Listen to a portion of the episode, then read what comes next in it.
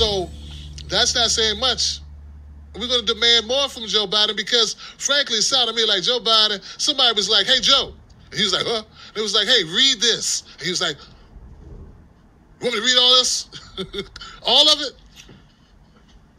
Yeah, start with. Can you say the word systemic racism? He was like,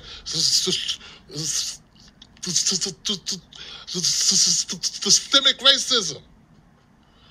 Yeah, because Joe Biden has been in politics all his life, and I don't think I've ever heard him say systemic racism before. He damn sure didn't say it when he was passing those drug laws.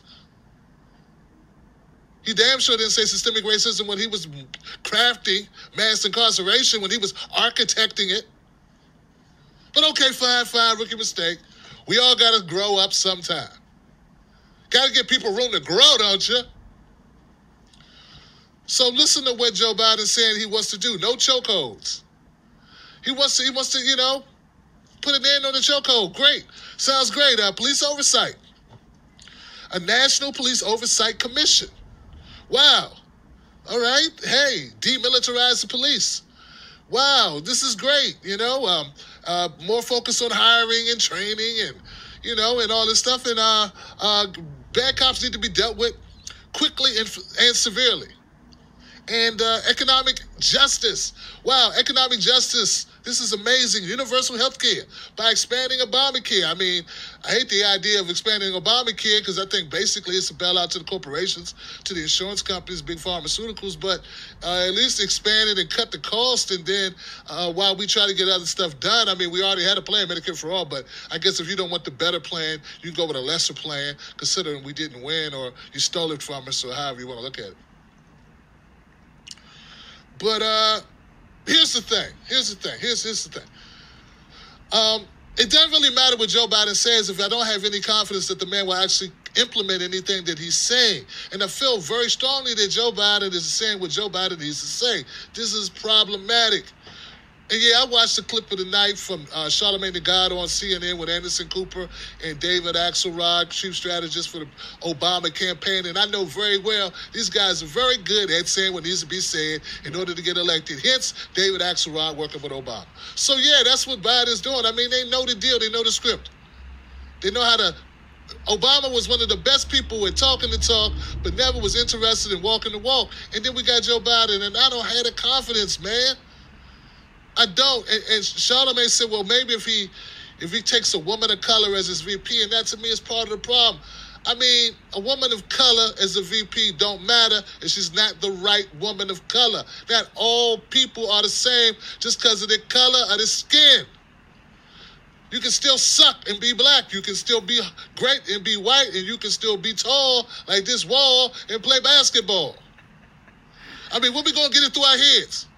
And if you're gonna use color, which I say you shouldn't, but if you gotta say we need a black woman as a VP pick, please somebody tell me why y'all keep saying Stacey Abrams.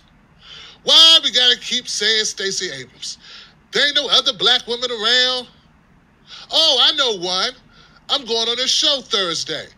Her name is Senator Nina Turner. She was in one of the most popular, popular presidential campaigns in the last decade.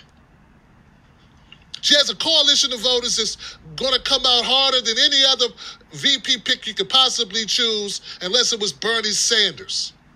Hell, Senator Nina Turner's favorability rating is higher than Bernie Sanders amongst the left. No one's ever accused Senator Nina Turner of selling out. I've never had to go back and forth with anyone about the validity of Nina Turner or what she stands for. It's pretty obvious. So, Charlamagne the God, my brother, I'm asking you, man. They're bringing you on these shows, not me. And since they are bringing you on these shows and putting you on these platforms, you get to speak truth to power. Don't say Stacey Abrams no more. And please stop caping for Kamala Harris. For once in your life, brother, say Senator Nina Turner on one of these shows. That's how you help your boy Biden win. Oh, I know he's not, I, look, I know he's not your boy. You know what I'm saying?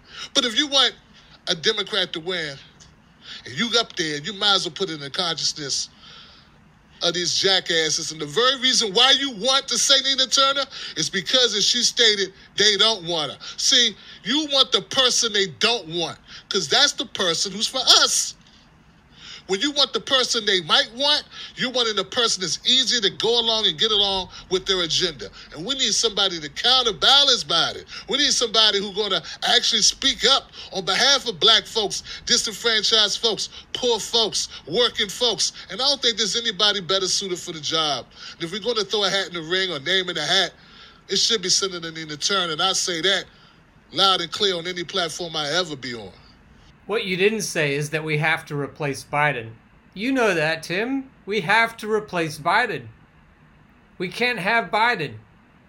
Biden is the face of systemic racism. If you have any pull with Charlamagne, tell him we can't have Biden. When he goes on those shows, tell him we can't have Biden. We can't push him to the left, he won't go. We know who's pushing him we can't have Biden. If you get a chance, read this comment that I posted under your video. You got right up to the brink. You said everything right up to the crucial point that you didn't end up saying that needed to be said about Joe Biden. You said why we can never trust him, and you said that Nina Turner has more credibility than any other politician, in my opinion, living or dead. You said he has no intention of doing what's necessary to help black people, and you also mentioned poor people the coalition that needs to be brought together the way Dr. Martin Luther King was trying to do, and Nina also is trying to do. But at this moment in history, what you coulda, woulda, shoulda said is this the multiracial coalition of protesters who are against police brutality against people of color needs to keep protesting until we all have Medicare for all and fair wages. We need to stick together on this. We need to keep the pressure on in the streets and wildcat labor strikes until the for profit industry that Chris Hedges describes is dismantled, not just tweaked. Joe Biden is talking about tweaking, and you're right, he's just talking. That's all it is, is just talking. But he's not ever going to do any of the things he's saying. And most of all, the protesters can't afford to quit until the DNC replaces Biden as the presumptive nominee. At least half of the protesters know that the DNC is especially responsible for systemic racism, and Joe Biden has his dirty fingerprints on all of it. If Joe Biden is unacceptable, as you say, choosing Nina as his running mate is not enough. We need to replace him at the top of the ticket. Period. And the only muscle to flex right now, and in the foreseeable future, is protests and strikes. That's what you should have said.